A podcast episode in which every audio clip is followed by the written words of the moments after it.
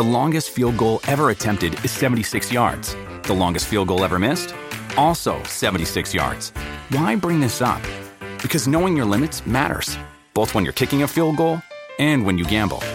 Betting more than you're comfortable with is like trying a 70 yard field goal. It probably won't go well. So set a limit when you gamble and stick to it. Want more helpful tips like this? Go to keepitfunohio.com for games, quizzes, and lots of ways to keep your gambling from getting out of hand.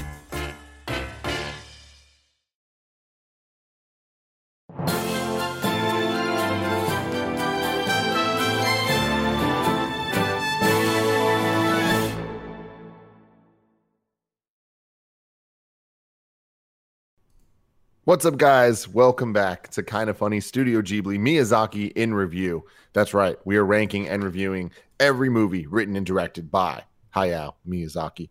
As always, I'm Tim Gettys, joined by Nick Scarpino. Hello. Loving the beanie. Thank you. It's a It's it's, a unique I did do look. my hair. For, for I, I- I think I've seen you in a beanie maybe three times in my life. Yeah. Yeah. It's uh it's definitely one of those I just did not plan accordingly today. I showered last night. Today I got up, my hair looked like Harrison Ford's from Air Force One, and I kept just telling people to get off my plane when I went to I get my that. bagel. It's good. Got And they it. were like, I don't know what that means. Like, get Nick. off my plane. Nick, cherish the weather now because it's going to be like 68 today, and I'm It's not gonna be looking that forward to it. cold. Oh, And I'll gonna be say- good. No, no, no. It's like no, it's going to be warmer. It's going to be a lot warmer. Is what I'm saying. Because it's like 55 right now. Anyway, cherish the weather right now, Nick, and cherish that hair because it's going to be gone soon. Why is that, Andy? Oh my God, is that a threat? It's a threat. I'm cutting your hair today for KFAF. Anyway, let's keep introducing the people. I love it. That's Andy great. Cortez. Uh, he's gonna get rid of Nick's hair. Uh, we also have Kevin Coelho. Uh, No, I just thought it was a funny way to start. You know, Oh, we're all wow. good. We're Yeah, all yeah, good. Wow, Yeah. Kevin. keeping us on our toes, keeping us on our toes, and making her return to the show. Ubisoft's now full-time own Belinda Garcia. Yay. Congratulations! Thanks so much. I'm just I'm super excited and super excited to be here with you guys this Yeah. Friday. Hell yes. Ladies and gentlemen, you can watch this show live every Friday on twitch.tv slash kind of funny games, or you could watch Christopher Nolan interview on Tuesdays. We do that as well. Uh, if you want to watch later, you can watch on youtube.com slash kind of funny or roosterteeth.com. If you just want to listen, search your favorite podcast service for kind of funny reviews and we'll be right there for you. Uh, if you want to get the show ad free, you can go to patreon.com slash kind of funny, just like Mohammed Mohammed and Al Tribesman, our Patreon producers did. We appreciate both of them so very, very much. Today, we're talking about My Neighbor Totoro. Uh, released on April 16th, 1988, uh, directed again by Hayao Miyazaki. Budget of $3.7 million and a box office of $41 million. Um, but that took a lot of time to, to get there. It was uh, not a success in the beginning. In order to win over financiers, Suzuki, one of the producers, suggested that My Neighbor Totoro be shown alongside another Studio Ghibli film, Grave of the Fireflies, as a double feature. The latter film was being backed by a bigger publisher, which at the time was more established. And uh, on top of that, the movie was based on an established book. So they kind of were like betting on a little more, and they really didn't believe in the idea of Totoro being such a small scale story and, and something that they, they didn't really think was going to hit with the mainstream, even in Japan. Um, but then eventually, once it came to TV, it became a mega hit in Japan, and they re released it in theaters. And then over time, it just kept getting that money. Have you guys ever feel- seen Grave of the Fireflies? No, Because it is horrifying. It I is- heard it's the saddest thing it's in uh, of all extremely time. sad. That's what I hear. Yeah. Characters This- starve to death while eating dirt. That's horrifying. This movie's the opposite of that, where I feel like if I No, had a yeah. kid, I would be like, I have to, ta- I have to show my kid this movie. It is such a delight. It is Absolutely. a lot, in a lot of ways, way more simple and way more straightforward than the other Miyazaki films that we've watched so far. And I don't mm-hmm. say that in any way, shape, or form as a negative. It's very, it's you know, hour and twenty seven minutes of just delight. It's just Man. delightful. Yeah. And there's, yeah, there's moments where you really feel for the characters, obviously, because the, the heart of it is that they're they're grieving for their mother, who they're scared, uh, you know, may die. Um, and of course, that that leads them down the road of imagining the potentially imagining these characters. We're not quite sure at the end, um, and kind of uh, and, and going into that as children would as they cope with uh, with trauma like that. But man the, the shot that, that i've always seen of this movie which is just the which is just Sa- satsuki um and totoro like at the at the uh, tra- Bus stop. bus stop I, that Mhm. right there i'm like this, if this movie is just that feeling the entire Mm. time then i'm in and it was from start to finish just a delightful little adventure movie with a lot of heart It was so th- crazy. This, 'cause this is one of those rare cases where um, I've seen th- this movie before, and I think all of us have, with the exception of Nick. Is that correct? i have never seen this before But that's awesome. I love that you're you're still this high on it for it being your first time. Andy, what were you about to say? No, I was just gonna say that. Yeah, this was uh, this is my second time watching it. The first time, like, it's one of those weird fever dream moments where I didn't remember any of this movie, and I I took a bunch of acid and LSD before I watched this movie, and then at the end of it, I was like, I'm tripping the fuck out. This movie's crazy, and then I realized I didn't do the drugs at all. It was just it's a weird trippy ass movie, um, but it's so it's it just captures that sort of childlike imagination and it's cute as all hell and it's adorable and fun and by the end of it you're like huh there wa- the, the tension was kind of minimal but still it didn't matter because i was along for the ride and I, and I had fun you know It's funny you Yeah. say that uh, that you've seen it, but you didn't remember it. Because for me, I could I didn't remember the plot at all. At one point, Gia looked over at me and was like, "Does the mom die?" And I was like, "I don't remember." i was like i don't think so I didn't I didn't remember like bits like that, but the craziest thing is I remembered so many specific animations, so many specific Mhm. like ways characters moved or weird random things that happened because I watched this movie hundreds of times when I was little and so much shit confused the hell out of me because of how different Japanese culture is where like just even how their bath was set up or like the the beds that they're on or like all this stuff it was like I remember being a little kid being so confused and with the the dubs there's a lot of dub stuff going on where there was in typical Ghibli fashion, multiple dubs that have happened. So the one that we watch now is the Disney dub, um, which is very different than the original dub that that most of us grew up listening to. Um, but like in the in the dub I listened to, like they were called dust bunnies, Mm. and like it Ah. was so weird where they were like soot, Mhm. whatever, and I was like, what the fuck? That's that would confuse the shit out of me. Soot Well, gremlins, dust, dust right? bunnies is a lot more Yeah. westernized, I think, because that's what And we used to call them growing right. up, where you'd see them like floating around. But soot, soot spirits or soot gremlins or sorry, whatever they you call just- them. Did you say you saw dust bunnies all the time? No, a dust bunny is an actual thing. Yeah, dust bunny is when yeah. you like look down and you just see like the balls of dust somewhere. They're obviously not alive, and they obviously don't invade your house when you move out. Um, but I think that that was that that moment for me. You know, the whole thing is this movie is way more based or, or, or angled toward children. This is not a movie that I think Mhm. That they were like, we're really going to cap- captivate the hearts of forty year old Italian men with this one.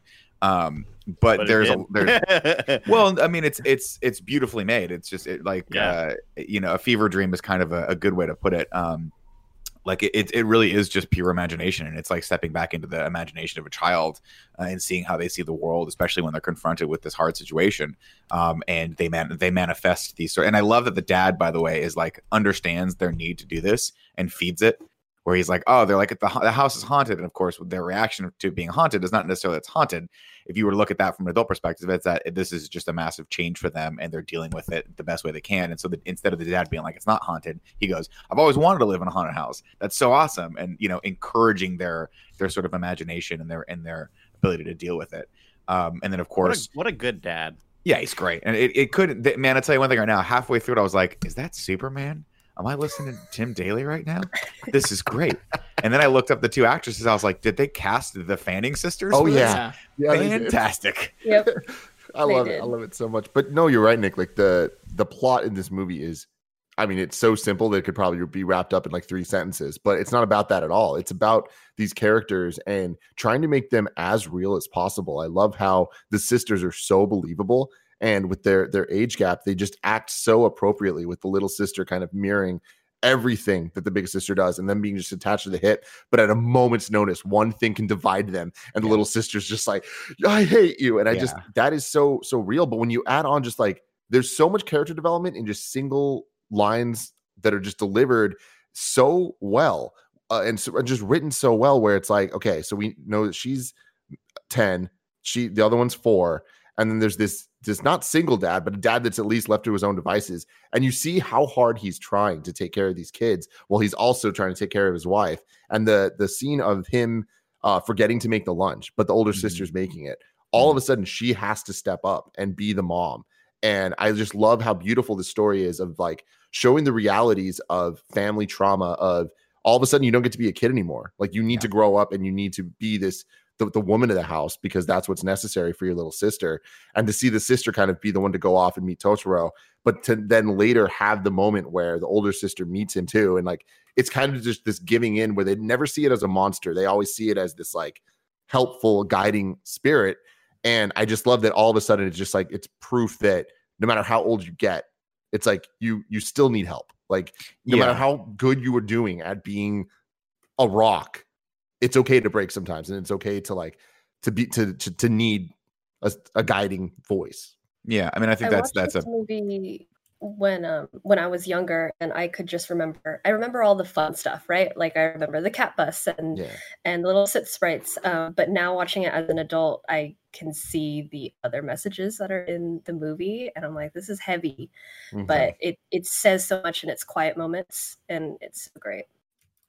Yeah, I love it. By the way, it's just step back to that that moment that you're talking about, like if you the way it's structured, as uh, Satsuki has to sort of like step up and become the adult, she doesn't see Totoro like originally, right? When she finds May in the field where we think she's sleeping on the belly of Totoro, it's that she's actually just sleeping out in the middle of a little clearing, and so it's important that May's like, "No, I saw him, I saw him, I saw him," and then Satsuki's like, "No, I'm still in adult mode right now. I have to, I have to take care of you. I had to find you." And then once she's able to sort of like step back into being her, like to back to her childhood and, and reclaim her childhood a little bit is when she's able to see Totoro and like and able to uh, kind of go on that adventure with her sister. And so it really does play with that heavy theme of like having to grow up and and exactly what you're talking about, right? Having to take a bigger, more adult role in your in your family because of something that's happening. Um, and how how do you deal with that? The scene that gets me is when May goes to her school and won't say anything. She's just crying. And then as Satsuki comes out, she just grabs onto her leg and she goes, "All right, I'll talk to the teacher and see what I can do." And we cut to the little the the youngest child just immediately sandwiched in between her sister and, and her friend. That was me. I was as like, I want to be wherever the hell my brother was with all of his friends. I want, and I'm gonna be annoying. Just deal with it. Put me in the middle. Well, there's also so much like subtle storytelling uh, that is again just like random one-liners here and there, but like the age difference between the two kids, like that that's often a sign of there had been attempts to have a kid in between, but it didn't actually happen. And I think that it and it, that a lot has to do with the mom being sick. And then in the credits, when you see that they do have another baby, it's like I just love that this movie ends on a high note of seemingly the mom gets better. And it, it doesn't need to die for this to be a meaningful movie, right? Yeah. I feel like that's such a crutch that people kind of fall on, but it's beautiful seeing the credits where it's like they they're they're growing up as families, and and in the credits you never see the Totoros interacting with the kids again. Like the Totoros have their own family that they're going off and doing their thing, and it's like I just I just love that once the mom comes back, the family's complete again, and and it can grow like that, and and it kind of can allow them to to move on. Going into some facts here, um, so this film's partially autobiographical. Uh, Miyazaki and his brothers were children when uh, his mother suffered from spinal tubercul- tuberculosis for nine years and spent it. much of her time hospitalized. It's implied, yet never revealed in the film, that um, their mother's also suffering from the same illness. Uh, he once said the film would have been too painful for him to make if the two protagonists were boys instead of girls. It's yeah, just that like been tough. That yeah, would've been but it's like that's it's knowing that that's based on a real story is like it it makes it feel so much more like earned because Well, the, go for it, Andy. I was gonna say in, in the uh, um, while looking up the wiki, there are actual photos of the house that they grabbed Right. reference from, and so I, I didn't know whose house it was, Belinda. I don't know if there's maybe a fact that I was missing there, but it it like this is the reference. This is who they used as like the house that they went to go move into to be closer to their mom, who at this point was very very sick or whatever. But I I, I wasn't sure how much of it was influenced from actual real life events or, or yeah, I just wasn't sure where they grabbed that inspiration from. But it was yeah, it was still really really emotional. Kev, what do you think about the movie? Um, I like it a lot. Um, I do think that I don't remember when the last time I watched it uh, was, but I think it was very recently, and that kind of lessened it for me. We're just like, it, it is very slow, and like compared to the other movies we've seen so far, there's a lot less going on, and that's a lot of fun. But I feel like I watched it less than six months ago, so I was a little bit bored with it. You know, because it. it's just like once you know where the emotional beats are, you're kind of like that in between time just kind of seems a little bit. Uh, it just it doesn't like Slow. Yeah. yeah. it's it's not as romanticized when you've just watched it. and You're like, okay, now they're gonna the trees are gonna grow and oh look at the giant tree again. I That'd be fucking cool to have love a that giant scene, tree. man. No, I do too. It just I, I don't know. It just for whatever reason, watching again this time didn't hit as hard it as it has in the past. I'm also I'm also making a thumbnail for Games Daily right now, so I apologize uh, with me not you. really listening a whole lot. worries. Thank you, Kevin. Uh, Thanks, some everybody. some more facts for you here. The world the word for troll is pronounced Toruru in Japanese, which sounds similar to what May calls the fluffy forest creature she encounters. So that's why in English it kind of that was a weird line where they're like, "Oh, it's like the trolls from the book," and it's like, "What the hell are you talking about?" Uh, but it's just because of how they say troll in Japanese, so that makes more sense. The next line she says like Totoro Totoro or something like that, right? It sounds like Yeah. Totoro is what she's saying, and I assume that was her reading out the name of whatever.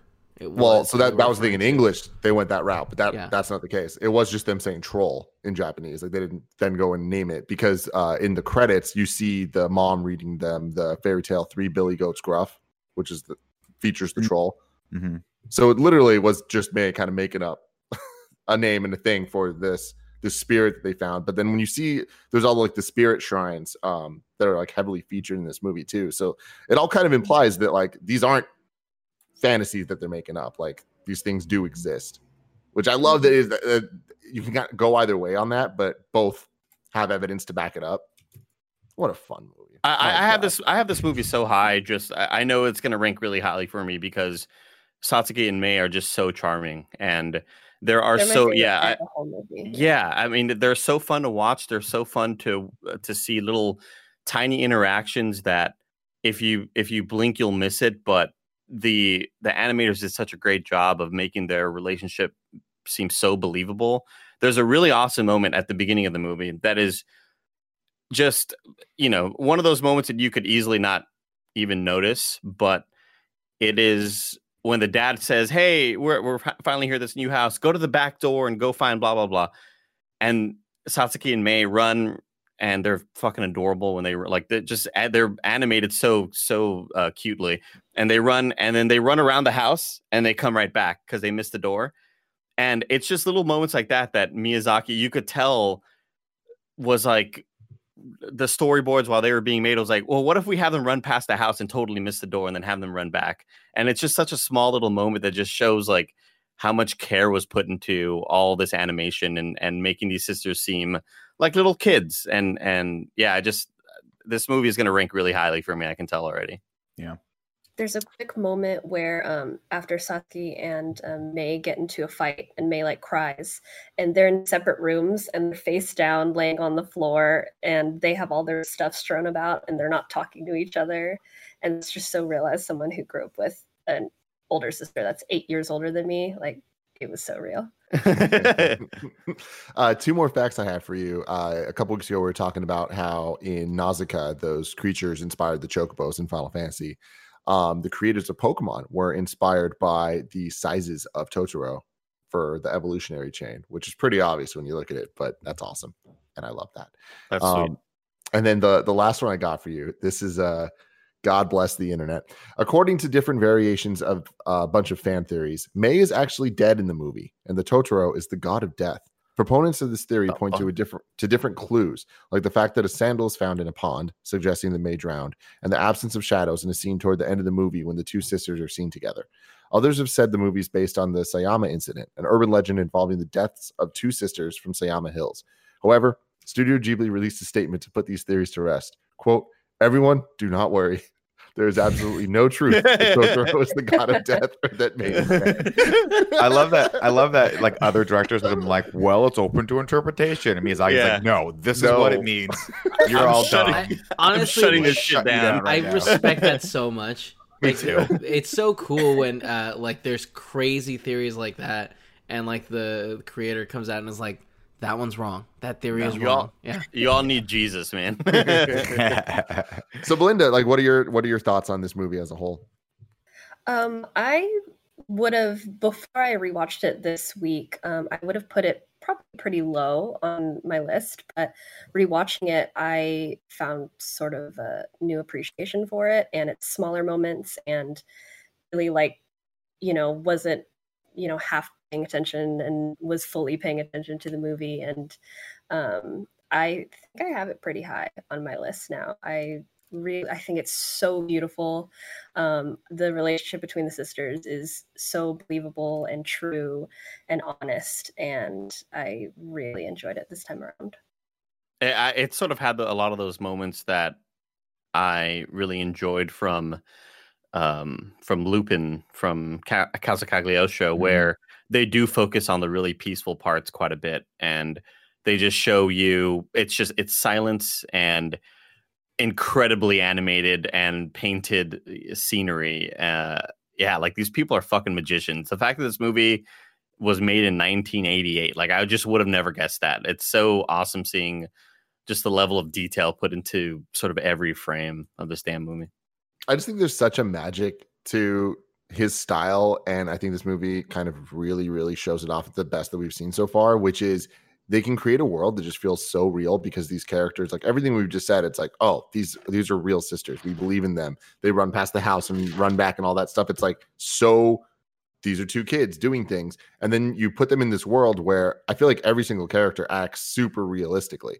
Like the the little boy uh is like just such a punk ass bitch and it's just like i was that punk ass bitch i get that uh but then you add in these these mystical creatures and somehow it never breaks the immersion of what the movie is like it, it just feels like these things can fit in this this world and it's the melding of fantasy and reality that really can only be pulled off in animation and feel this good um but i i love every single time the interaction i love the kind of push to never have them be scared of these giant, scary ass creatures. Like Totoro's voiced by Megatron. Yeah. You know what I mean? Awesome. Like that, when that thing talks, it's it's a fucking yeah. And May's just laughing at it. Like I love that because that shows like she she believes in herself and she believes that she's safe because she has this family around her. She's so cute. Kev. So cute. What? Oh, you sounded like you turned your thing on, leaned in. no, yeah. I, I, mean, I, I did, but just in preparation of us going forward. Oh, Let's go forward. All right, ladies and gentlemen, the plot synopsis for My Neighbor Totoro. Now, I know, Melinda, this is not the song that starts it off, but I'm going to sing it anyway because it's the song that ends it, and it's the best song ever made. To, Totoro, to, mm, mm, mm, Totoro, Totoro, Totoro.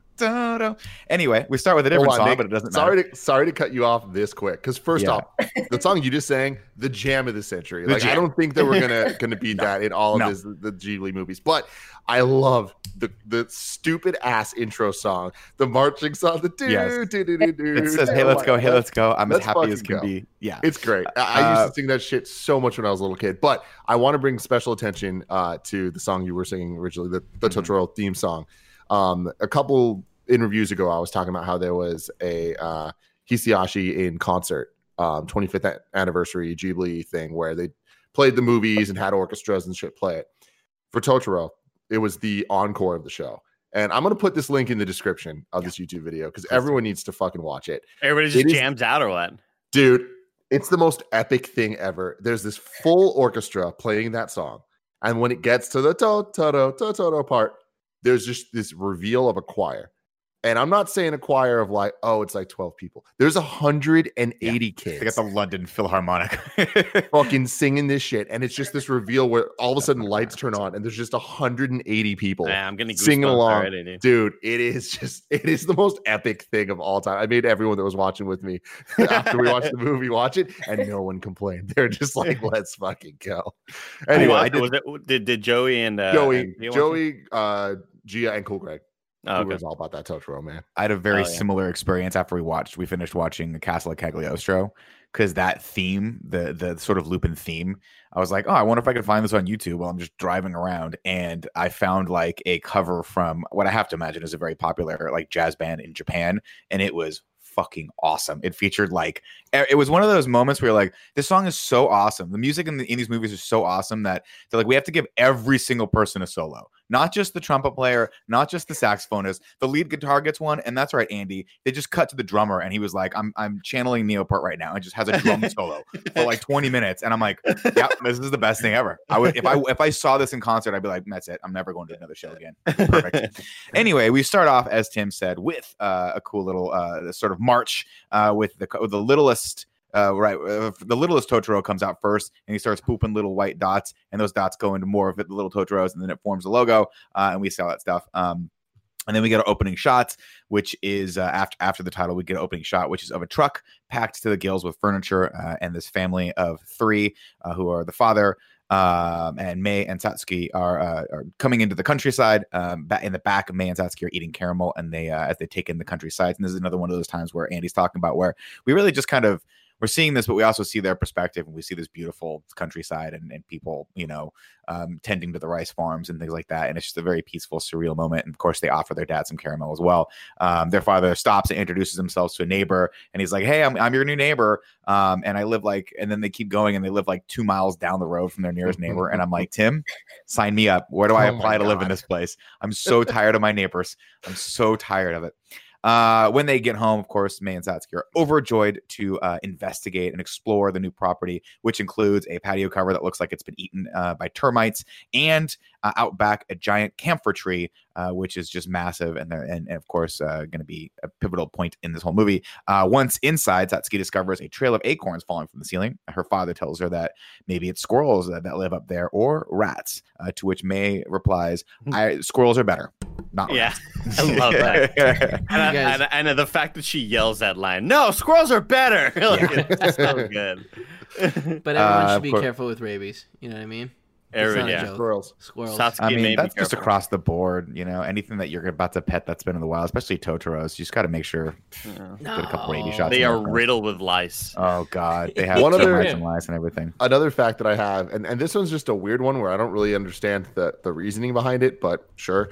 Uh, so the two sisters' names both mean May in different ways. So Mhm. May, it's May, obviously, and um, uh, Satsuki or whatever, uh, it means the fifth month Mm, Oh, that's in cool. Japanese. That's weird. And I'm like, I don't really know why, but Maybe that's the month like he that. moved to that house when he was back maybe, over there. maybe I it like might that. be something like that. does that looks mean like- that it looks she's? like a nice- th- does that mean that she's the junior or the third? What does that mean, guys?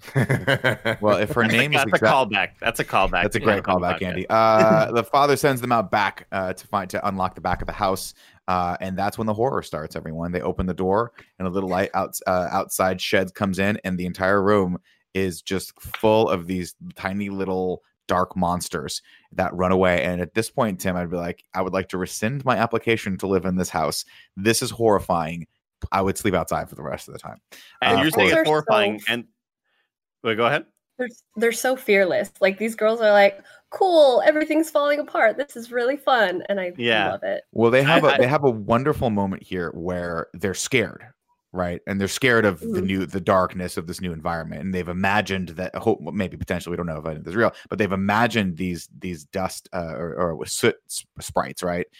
And they look at each other and they grab each other's hands, and then they both collectively scream into the room, right? Yeah. And that, and this is a, this is something that happens over and over again, which is that together they decide that they're not going to be scared; they're going to scream away you know any fear and then of course they go straight in and start exploring again which is such a wonderful wonderful thing I So- just I just love the the immediate look on their faces when they open the door and everything scatters and it's just like kind of a freeze frame on them, like the fear in their eyes. It's it's uh it's drawn so well. It Yeah. it totally like shows that childlike fear, you know. uh, of course when they go and tell their father about this he says those are just soot gremlins um, and they're overjoyed at this definition and ask for the demons to come out come out wherever they are um, which is great again the moment of fear and then the rest of the time like that we're gonna we're gonna play it's gonna have fun uh, father tells them that someone's uh, someone's hidden the stairs or the upper part of the house they have to go find it and adventure once again strikes as the girls run around to solve the mystery uh, satsuki eventually finds the stairs hidden behind a door when they open it another acorn uh, skips down toward them on the stairs they creep up. what a dope dad. Yeah. I feel like this is like the first real evidence of, well, second real evidence. I love that he actually eats the caramel from the kid. Like that's a that's a true dope dad move. Non dope I mean, dads would have been like, I don't want your, your candy. Eat your own shit, you little fuck. kidding me? Dude, No. you have me a caramel right now. I'll eat it out of your hand. I know, and I love that. That's dope dad move number one. Dope dad move number two is Wait, just wait, like wait, wait. Giving them eat it out like- of your hand. I assume that. Have assume you that ever seen Nick eat something out of someone's hand? Because he's eaten things out of my hand multiple times. He uses so much more tongue than he needs to. But you have to I make also sure everything is moisturized. I also don't know why Nick has to compare himself to the dad. like I don't know why- where the need to say like, "Are you kidding me? I would do it." you mean uh, by comparing myself with being in competition with this fictional dad character and has to be better? Doesn't Yeah, I someone don't know, call him daddy in this like uh, company that we all work at? Greg, Who, Greg, Yeah, yeah, yeah. Uh, we don't do. We, I don't know. I don't know. I don't know the specifics on that. I don't have those specifics in front of me, Kevin. Uh, let's see. They creep up the a- the stairs to the attic, and and they pop up with a scream. Of course, the scream uh, stirs more of the soot gremlins, and Satsuki rips open the window, yelling at her father to come help, but he plays it off. He's she says, "We're living in a haunted house. The house is haunted." He says, "Well, I've always wanted to live in a haunted house ever since I was a little boy."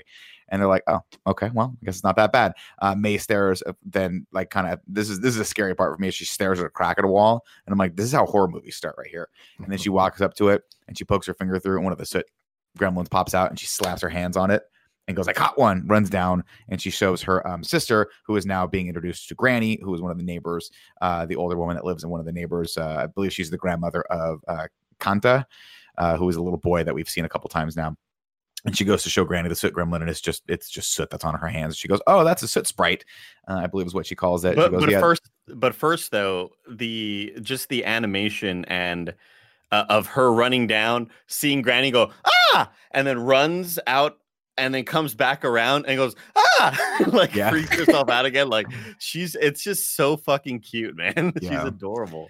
Um, Granny says she used to see those soot sprites when she was their age, and they're very lucky to be able to do so. Um, if they decide, and they're like, "Well, how do we get them out of here?" And she goes, "Well, you don't really get them out of here. If they decide that the people that are living in this house are good, they will leave. They will. They'll leave you guys. They'll leave on their own accord and leave you be." Uh, to which I would ask, and this is my own little like you know paranoia and guilt. I'm like, what if they decide we're bad? Do they kill us in our sleep? God, what Nick- happens? Nick just sitting there they- and watching the movie. What if? What if they're bad? Because Yeah. she's like, if they decide you're good, I'm like, what if they decide they don't like you? Do they haunt you for the rest of your life and kill you? This is the questions I need answered, Granny. Well, don't luckily- hold out on why me. Totoro is the god of says death. there's nothing to worry about.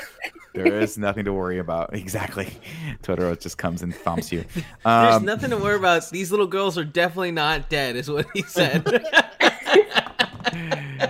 oh man. Uh, yeah. Of course, May doesn't want them to leave. After all, she's like, I kind of like them. I don't want them to leave at all. And Granny's like, Well, it's not up to you. Uh, she sends them uh, down to fetch some water in the river so they can jump start the well. oh, so this is when they Um, drown. Got it.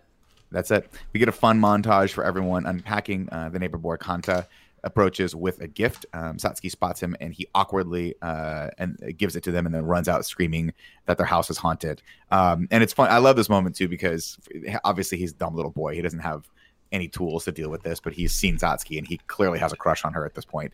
But also he's thinking he he kind of thinks the house is haunted, so he doesn't really know how to act, and he just completely acts immature and just makes an ass of himself. Um, which which we'll see later as well. Uh, let's see. Later that night, a windstorm rolls in, blowing firewood that Satsuki has collected into the great tree. Uh, she scoops up more and rushes back to her house uh, to get in out of the wind. Uh, this scene is uh, is everyone's having a bath together when May tells her dad that the house. Is, she goes, "The house is too old. It's gonna blow down." And the dad's like, "It's gonna be fine." And then a gust of wind hits it hard, and he goes, "Oh, like maybe it's not gonna be fine. Maybe it is gonna blow down." Um, they all get scared for a moment until really dope. That's a dope looking bathtub. um, Weird that the get- kid was soaping up outside of the bathtub. That's what you do. Oh yeah. Yeah. That's what you do. When I when I went to Japan last time, they have it is. the, the- they have a traditional Oh, yeah they do well, in Japan. yeah Got it. in Japan they have a traditional like the traditional baths where you sit on like a little stool and soak yourself yeah, up there and then you can go like you rinse off and then you go into the actual bath itself. Huh. Uh, I almost if I'm not, don't- if I'm not mistaken. I almost don't even want to like dive into this any deeper. But I love that in Kevin's mind, what just happened was he thought Nick was actually trying to convince us that here in America, Nick That's what you do. soaps himself up Well, for a goes in the second, sound shower. sounded like that's what he was saying. You know what I mean? In which case, it's like, mm, God. I like I'm, I'm I'm really into bathtubs. I That's really what us like Americans bathtubs. do. Yeah, I, I soap up in my bedroom and then I walk into my shower. I'm going to Oh, try that tonight, Kevin. I'll let you know. I'll live stream it for you. Oh, God. I'll let you Look know. what you've started. Kevin, I'll, fa- I'll I'm gonna FaceTime you at 9:30 tonight. I answer your phone. not answer that. I Answer your answer phone. that. Um, this is another great moment with the dad where he's he's he's clearly scared as well as and he realizes the daughters are scared as well. So he what does he start doing? He starts laughing and he tells them to do the same so that everything that scares them, once you laugh at it, will go away. Dope Um, dad and as- number three. And then this is the moment, by the way, where um that what I love about this is that this is the moment where the I think the girls actually acclimate to the house and accept it because this is the moment where the spirits go away. So they're, they're clearly everything is like in their mind they're like, oh, this is home now, and the soot spirits can go away. And, I wasn't a, a big fan of that. Uh, that them leaving. You know, because like, it, doesn't it like cut out to the outside of the house and you kind of see Yeah, them all and they just float away. I didn't like They just kind of float away like a dust cloud. Weird. What'd you want them to do? Get in a Fiat and go rob a bank? They're like, well, this guy, these guys are clear. We, we're clearly found out. We got to go rob this casino, and that's the beginning of I don't know. I just thought like it, it just what suddenly they can fly, Nick. You know what I mean? Like when Well, do they have the they're ability to fly? They they're crawl. They spirits. They're crawl dust. on the walls. They're- they they're crawl on the floating. wall. They They float. do whatever they want to You guys all want to be forgiven about this flying thing. Fine. Man, Tim is. Tim is redder than ever. I can't fucking feel like I, that was like the most classic Nick joke of all time. Where it's like you hear it and you're just like, that's the funniest, most bizarre poll you could have possibly made. But then you But think it about also it one makes a more lot second, of sense. Yeah. and then you're like, oh, oh, no, no, no, he's just thinking of Lupin. the beginning Yeah. of Lupin. Yeah. yeah, yeah, yeah. No, I, I personally thought it was brilliant, Nick. I'm very impressed by what you just did there. Thank you, Kevin. And just as a quick note, I'll be moving up my bath to 9:15, so please answer. Oh, FaceTime at 9:15. it sucks because the only thing that I have that has FaceTime is my iPad, and it, I have the big iPad. it's a big screen. Yeah. I know I I'll see that so- that big. All right, we'll move on. Uh, the next day, the fam finishes their daily chores and head out for a bike ride to go visit their mother in the hospital. Um, Kanta sticks his tongue out of them as they pa- as they pass by, which I think is just such a little boy thing to do. Uh, once at the hospital, they tell their mother they're they're worried she won't like the house because it's haunted. Uh, but their mother is more than delighted at this news. Uh, it's a very very touching scene. She's like, "Oh, I love that it's haunted." All this stuff, and, and these parents are just great parents because obviously they realize that they need to help. You know, their daughters are coping with this as best as, as humanly possible. On the ride home, their father tells them that mother's doing better and she should be home soon. Uh, the next morning, Satsuki wakes up early to make everyone lunch. Uh, it's time to go to school, and this is that scene Tim was talking about where she wakes up and realizes that her dad's still sleeping, realizes that she has to go. She has to be the sort of the mother of the house uh, and make sure everyone gets lunch packed to go to school. Uh, one of her friends, I forget the name of the friend. I think I wrote it down here on Michiko. I think is how you say it.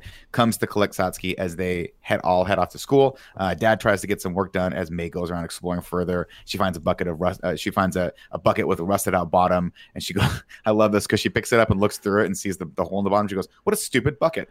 And then proceeds to immediately cute. play with it. It just becomes the best toy ever because she kind of uses it as like a telescope to sort of to hone in Yeah. on like this like the the forest of course when she does that um what does she see come out of it? Uh she spots a little furry white totoro uh kind of ghost like it's a little transparent Yeah, i like, like, i like how they drew it and at first. Yeah. yeah because it's fading in and out like she's not quite sure if this is going to be something that she's going to indulge in. Um and then of course it runs into the house and she goes in to look underneath the house and spots it kind of there and as she's as she's sort of investigating further uh the the little totoro and then the, the bigger blue totoro kind of have that again to andy's point the way that's animated is perfect they just kind of walk behind her like I don't care if she sees this, but I don't want to disturb her and scare her. Uh, and of course, the blue Totoro has a bag of uh, acorns, and there's a little rip in it, and, and, and one periodically pops out um, and, and falls onto the ground. And that's what they've been spotting. Um, let's see. May chases sees them and then chases them into the forest through like a little rabbit hole uh, where they enter a giant the giant camphor tree. Uh, she goes to enter it as well, and then slips and falls all the way down through uh, this and slides down into the sort of den of the bigger Totoro, and we see it for the first time as it sleeps. And I have to imagine that this is when Tim's really tired. This is how Tim sleeps. Just It- Tim definitely. and something on his belly. Mm-hmm. It's Yeah. usually That's Gia. something. Now here's, was Gia here's the thing. Yeah. I- I'm glad that you brought this up, Nick, because this was the scene, and and then you, you guys aren't gonna like this. I'm telling you right now. This was Oh, the scene God. of the little of the little white Totoro running with May behind her. Right. This Mhm. was the scene that Gia Harris decides to tell the whole room, "Oh my God, I know what we need to be for Halloween." Mhm. So, she's like, Yep. "Moose will be the little Totoro." little white Totoro. Mhm. And then we had a discussion of like, all right, well, like, what would the costume even be? He's just She the that already. Yeah, he's there. Yeah. Which is like he's them, and, and it's like, okay, what are you going to be? And she's like, "Oh, I'll be May." And it's like, "Okay." Sure. She's bit. like, I get it. but like like a sexy May. No, gross. And it was like, "Gee, Nope. no, just No. no." And she would not back down. Joey's like, "Gia, no." Yeah, she you shouldn't like, be a "No, sexy like- four-year-old. I know. and I'm like, And like, frankly, She's the fact that we all have to talk about it. I know really That's what I'm sets saying. up guys, well, They're but, but especially like since the obvious costume is that Moose is the little the little white Totoro, Gia's the blue Totoro, and then Tim, you become Right. the gray Totoro. And when you stand next to each other, it's great. Al- be Although I do think there is something to be said for Kevin dressing up at Satsuki and you guys recreating the bus stop image where you just have a leaf on your head and Kevin's just like looking up at you. I think this is this is like a goal of mine is to be able to Yeah. recreate all this. Tim, tell Gia I'm on her side. Okay, May, uh, May just turned 20. She's in college now, Mhm. and she's starting to feel more confident in herself. All right, I'll t- tell Gia I said that. I'm with her. I will think, tell her I you think said she's that. going the route that May is a sexy four-year-old. First off, if Oh, May, okay. if, if May was four in 1988, she Not would with her, be no. 36 right now. So Right, right. that she could play a 36 year old May if you wanted to, and just be like kind of kind of just math right disappointed with how life turned out. You know, just kind of went to school, not really Sure. doing what she studied. You know. yeah. All right. Like Uh, let's see. She climbs, and this is a great moment too. She sees it, and she's not scared at all. What does she do, Tim? She climbs right up onto its belly to wake it up, and she starts petting its nose, and it wakes up, and she says, "Wh- "She says, what are you, a great big big soot demon?" And he roars, uh, "Troll." He sort of starts rolling troll, but it sounds like Totoro, and she goes, "Totoro, is that your name?" Yep, that's your name, all right, is what she says.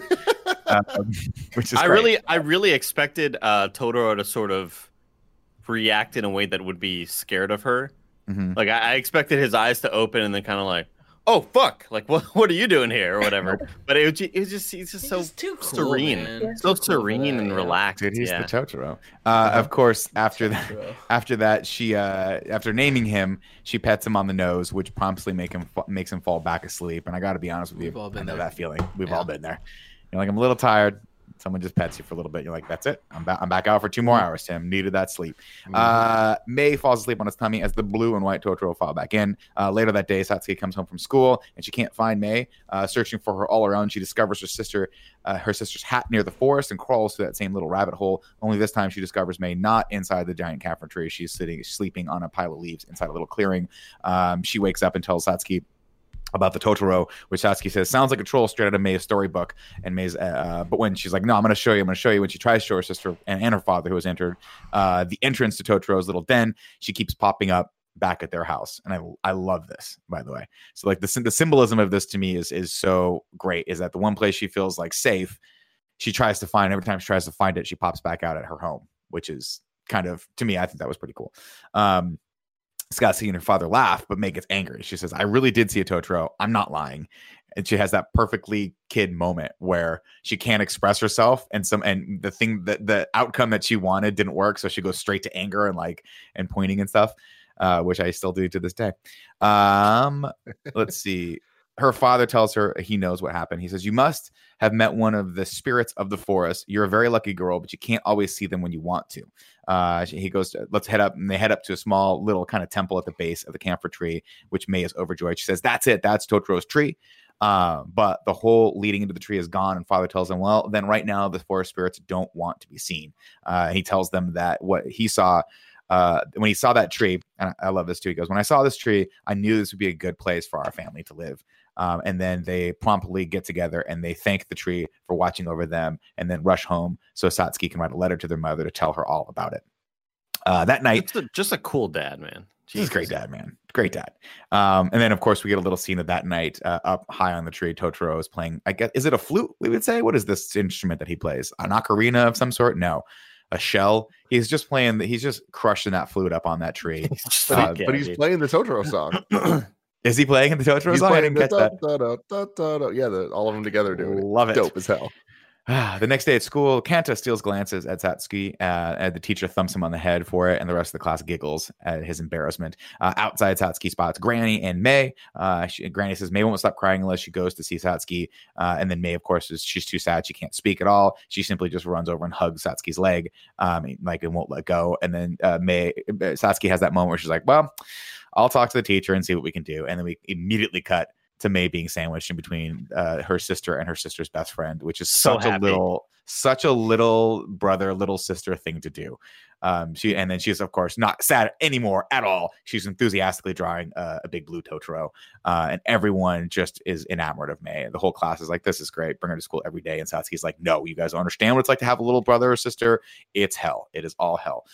Um, on the walk home, the sky opens and it starts to pour rain. Uh, May falls but doesn't cry, and that's a great another great moment. She's like, "I fell, but I didn't cry, right?" And and Satsuki's like, "Yeah, good, good job." Um, uh, and then they uh they run off into a oh, no, no, okay uh Kanta lies to his mother okay sorry I'm sorry I got ahead of myself here uh they they take refuge under this little shrine of someone it's like a statue of someone who, who has passed away and I love this moment too where they have to ask permission they say sir can we share your your like your awning here we're sorry but we're stuck in the rain. Um it's just a nice little respectful moment.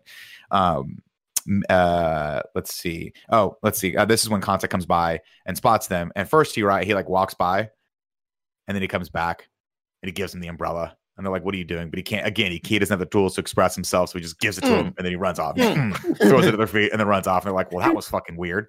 Uh, and then uh, later that day, we see Kanta at his house, and his mother's like, "What the hell happened to your umbrella? Where could it have possibly gone?" Of course, he felt the need to lie to her, as as opposed to tell her that he gave it to someone that he kind of likes. Um, and then that that is uh, he's quickly figured out when the two girls come up and, and give him the umbrella or give the mother the umbrella back, and she's like, "Oh, my son's not a complete psychopath. He, he might actually turn out to be a pretty good guy after all." Dude, real, Uh, real talk though, like this is I think that this scene and like kind of the this kid's storyline is a perfect example of why this movie is amazing and why it works so well, where it it's not forced at all. We get just enough of this guy, and he has such an arc by the, the end of this movie of him kind of like being there and like riding the bike. And even though it seems like he can't even fit on the bike, like Yeah, where do you get that? I bike? just I just love uh him like being there for these girls, being scared of them, but obviously being interested. But of course, they don't force some type of weird romantic stuff. Like we fill in those gaps, eh, but they it, it's only via hints of childish crush, you know? And Yeah. it's like I feel like that's such a hard level to hit because it's so easy can be easily can be creepy or unbelievable or like exaggerated to a point that it's like little kids wouldn't act that way. This is like that's how fucking kids would act. Mm-hmm. Yeah. yeah it's that it's that childhood innocence which they really nail. Um later that day of course uh, uh Satsuki is like well dad's not home yet and he forgot his umbrella. We should go bring him i should go bring him his umbrella and wait for him at the bus station because he's he's late and when he gets home he's gonna he's gonna be soaked. Uh and she, he, she may is like well i want to go with you and so they go together. Uh and then as like you know they're stuck at the, they're stuck at the bus station as may plays with a puddle she kind of pops back and looks out and she sees like an old abandoned house or temple i'm not quite sure which one. Uh and then she runs back to her sister uh, as a bus arrives. Um, but the bus does not have their father on it, unfortunately. So they have to wait a little bit longer in the rain. Um, and of course, as they do, what usually happens to small children is May starts getting sleepy. And I love the scene 'cause she's like, Are you tired? Do you want to go back and wait at Granny's? And May's like, Nope. And then clearly falls asleep on her. It starts falling asleep on her feet, and so she jumps up. She goes fine, and and does the little the big sister thing where she gets down and May has to like jump up onto her back and start sleeping. Um, and this is where we get the best scene in the whole movie, where you know she's got her sister on her back and she's got her umbrella that's obscuring her view, and she hears clomp clomp clomp of big wet footsteps and looks down and sees the big Totoro's foot kind of standing next to her. And as she looks up, it's just there. it's just not even like it's not like trying to be scary or anything. It's just waiting for the bus. Hanging and what does it have on its head, Belinda? A oh, leaf. leaf. Yeah. it's just like I had to get it out of the rain, and this is the best I could do. Uh, and of course, because uh, May or Satsuki has two umbrellas, she offers one of them to the Totoro, and he doesn't know what it is. And then she shows him how to use it, and then he puts it above his head, and it is hilariously way too small, of course, to So cover his gigantic body. But he's very thankful anyway. Um, and then they spot the bus coming, and uh, this is where the movie goes from being incredibly endearing to being uh, what Andy was describing as an acid trip. Well, before that, I there's some a scene I, I think it's here that I really really like of the one drop from the you know the big oh, tree right. drops, Yes. and it falls in the umbrella, mm-hmm. and then the Totoro's like super interested, and he like keeps doing it, and he jumps in like a bunch falls, and I love it because this scene shows that even these creatures of wonder have wonder, and it's like they Yeah. they are equally mesmerized by the real the, the fantasy characters are equally mesmerized by the reality of it all and I, I just think that that's so powerful and cool and it goes into the whole these totoros are also a family like and the, the two families mirror each other in a bunch of ways it's very very fun Um, not only that, but that's uh, you're right. Thank you for that. I, I wrote this down because I thought it was an interesting um, again another kind of symbolism here where the big drops start falling on him and he he jumps up and roars and when he stomps down all the rain comes down at once and then stops raining so i don't know if you noticed that or not but it stops which i think like i, I don't know if that's symbolism of her like accepting or, or stepping back into her role as a child with this but to me that was kind of cool. Um, and then of course he gives them a little parcel. He has a cute little present that he gives her in exchange for the umbrella as cat bus arrives. And cat bus obviously a ripoff of the cheshire cat um, from alice in wonderland. It's the most terrifying thing ever. And even at Except the end bus. Or amazing. and it has rat lights. it's crazy this thing is I- crazy Wait, Love cat bus. was anyone else scared that the little kid or the the dad was like in some danger because he had missed both like the bus? yeah i thought the by? dad died and these kids are did gonna have to too. be I was raised by so freaked granny out by it. I, I thought that there was problems with the mom. yeah Me too. something i just That's thought something was down Uh, but but then I immediately forgot about any dangers when the cat's flesh hole opened up to make a door. to make a door. like, and the cat the cat had a look on his face like he really enjoyed it. Like, this is what I was put on this earth to do. I'm gonna take you from point A to point B. Of course, get, Totoro in, uh, get the fuck in here, you big beast. Get in here. Yeah. um, Totoro steps aboard and the hole closes, and then Cat Bus takes off as Satsuki and May's dad's bus actually appears. Uh, it comes and it parks, and they're overjoyed to share their experience with their father. Uh, and then later that night, Satsuki writes another letter to their mother uh, as they unwrapped the Totoro's gift to discover acorns. Uh, the girl planted them. The, the girls planted them out back to sprout a big tree for their mother and them to play under uh, when she returns. Um, and then, dis- but unfortunately, despite how much May watches the dirt, the acorns just never sprout. Um, later that what night, a great scene too. I know. Again, just like this movie's relentless of just being so real about these little kids and her just like sitting there from a bunch of different angles, like Yeah. looking at like waiting to grow. Oh, so real. Um, and then later that night, of course, the girls spot the Totoro outside doing a little kind of dance ritual around their garden. Uh, and then the, tr- as to help the trees grow, uh, not skipping a beat, the girls go out there and join them, and together uh, help a mighty, mighty tree spring from the ground. Um, it is, of course, the camphor tree that we know exists uh, already. Uh, Totoro jumps onto the top. Uh, uh, jumps onto a spinning top that's just there again another kind of fever dream uh, and the girls don't miss a beat they jump onto him and cling to him as uh, the wind catches his umbrella and a gust sends them high up into the night sky. Um, as the Totoro roars, the girls follow suit. I love this. They both roar too. Everyone's having a good time. Uh, and then up on top of the tree, um, they all play flute as their father just sits in his room and listens. And I like that. I like that too, where it's like he doesn't realize what's happening or whatever, but he just kind of hears it. He's like, "Oh, flute, that's great." That's Um, a nitpicky criticism I have is I really, and I'm sure a lot of this was intentional. I don't like the quality of the music for a lot of the scenes in this. Like, there's some of it's orchestral and like really symphonic and stuff, and then others have almost a MIDI tinge to them where it sounds like super like cheap sound samples. And I think a lot of that's just you know me kind of prescribing what I want these movies to be more than like what they were in 1988, Sure. especially with the design because every sound cue you, you could tell was on purpose in these movies but I I think some of these would have hit a little, even harder uh if if they were more they were bigger sounding. Yeah. yeah because like this whole scene this like beautiful tree growing scene like I, I i was personally a little distracted by how cheap it sounded and like that just is unfortunate A little tinny, a little tinny. yeah I, did, I didn't notice that. I just thought that everything was supposed to be as simple as possible. that was just my read on it, which was like it, it, it just worked for me. Um, but I think it's also great that we just sit and they're just playing the flute, just up in the tree. It's great. Uh, of course, the also next like morning, that Totoro still has the umbrella. Like the Yeah. time Yeah. he dances with the umbrella and the umbrella takes him up. I love it. it's That's great perfect. Um, the next morning, the sisters wake to find that the garden has indeed sprouted. Uh, it wasn't a dream after all. The next day, the girls help Granny pick some vegetables. Uh, they say their mother is coming home. Sorry real little- quick real quick uh Caspool in the chat really kind of nailed what my point was some of the music reminds me of majora's mask and others remind me of breath of the wild and that is Mm. so so accurate Mm. where there's some that just sound so beautifully recorded and some sounds like an n64 game still great arrangements but it just doesn't sound right anyway fair. Back to the plot Um, the next day over in Granny's garden, they help Granny pick some ve- some of her famous vegetables. Their mother is coming home for a bit this weekend just to get used to the house before she has to go back to the hospital, and they want her to have all sorts of nourishing vegetables. Which Granny says, "Hey, you bring home some of my vegetables, it'll definitely help your mom heal." And I'm like, Granny, you can't make that promise. If this mom dies, these kids are going to resent you for the rest of their life. I shouldn't thought have made that promise. exactly. I thought you said they'd work, Granny. I thought you said these vegetables would heal our mom from her spina bifida, or what? What did she have? Spinal Spina bifida. bifida. Spina bifida. That's right. That's Sorry. right. I just pulled that out of my hat. I don't know. I didn't know Is it was a that, real thing. is that not that Greek uh, corner? Kevin, we food, don't you know, know what I but mean? the time it's probable. It's probable. It might be something. Could also be just the Greek name for an acorn. I don't know where these things come from, Belinda. Get in the fiat. Let's go rob a casino. Uh, let's see. Uh, of course, it's a casino now, Andy, because Oh, okay. the fantasy has actually The bank come was back closed. to reality. it Yeah. was Sunday. Turns out it's pandemic, and when you go to the bank, you don't know if it's going to be open or not. yeah. Uh, uh, this is a really touching moment too, where um, where they try to pick the the corn from the husks, um, and then May, you know, is, is able to pull one, and she keeps it for her mother, and she has it for the rest of the movie. Uh, let's see. Later, Kanta runs up uh, the road and tells them he has a telegram from the postman.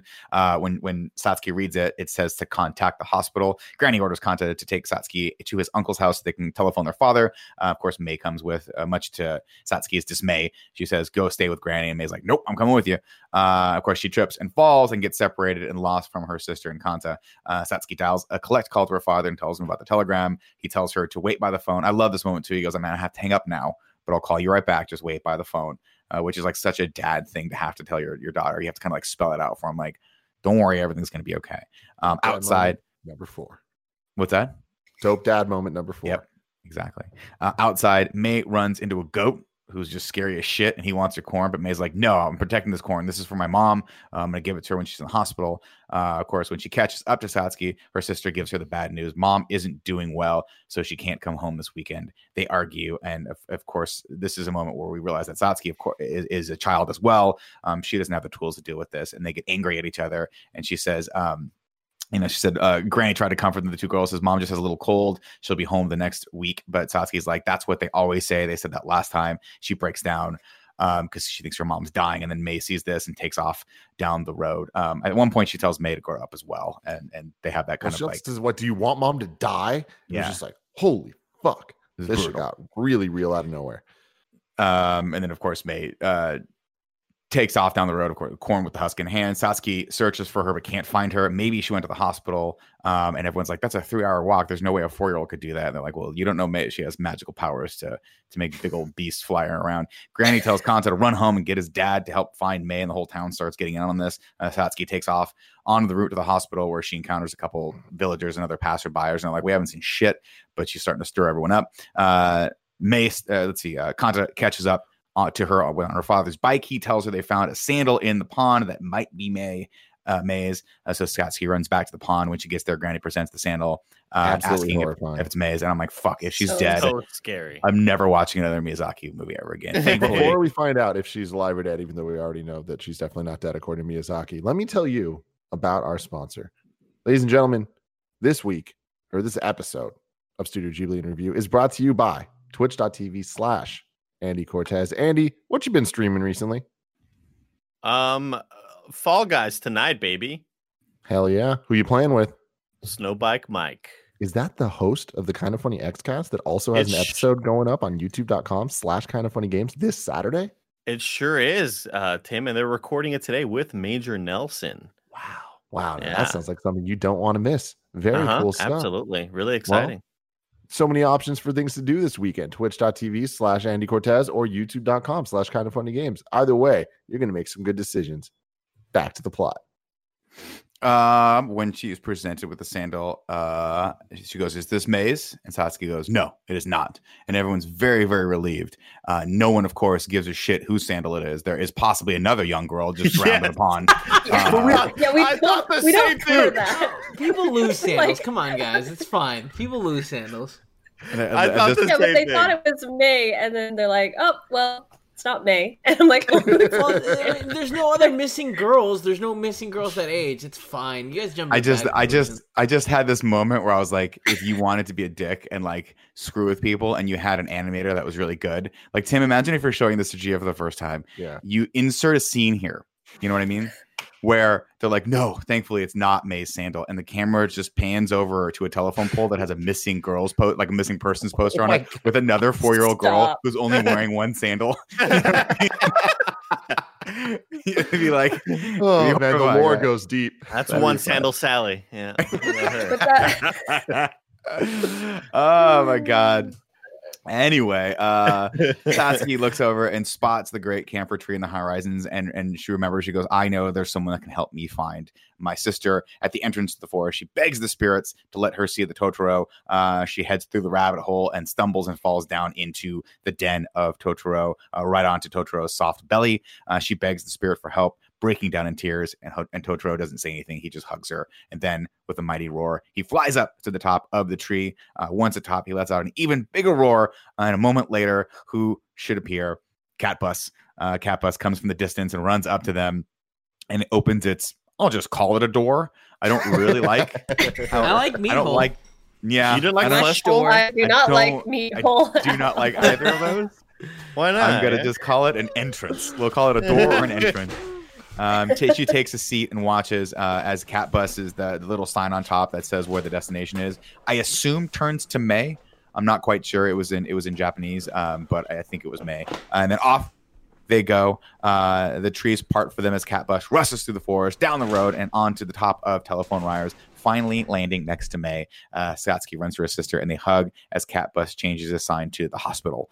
Um, delighted Satsuki, Satsuki and May thank him and jump aboard, uh, or thank Catbus and jump aboard at the hospital. Their parent, we see a, a very touching scene where their parents commiserate on how much they love their girls, uh, and their mom remarks like, "I'm going to get better for them, and then when I get home, I'm going to spoil the heck out of them." And their dad's like, "Good, I like that."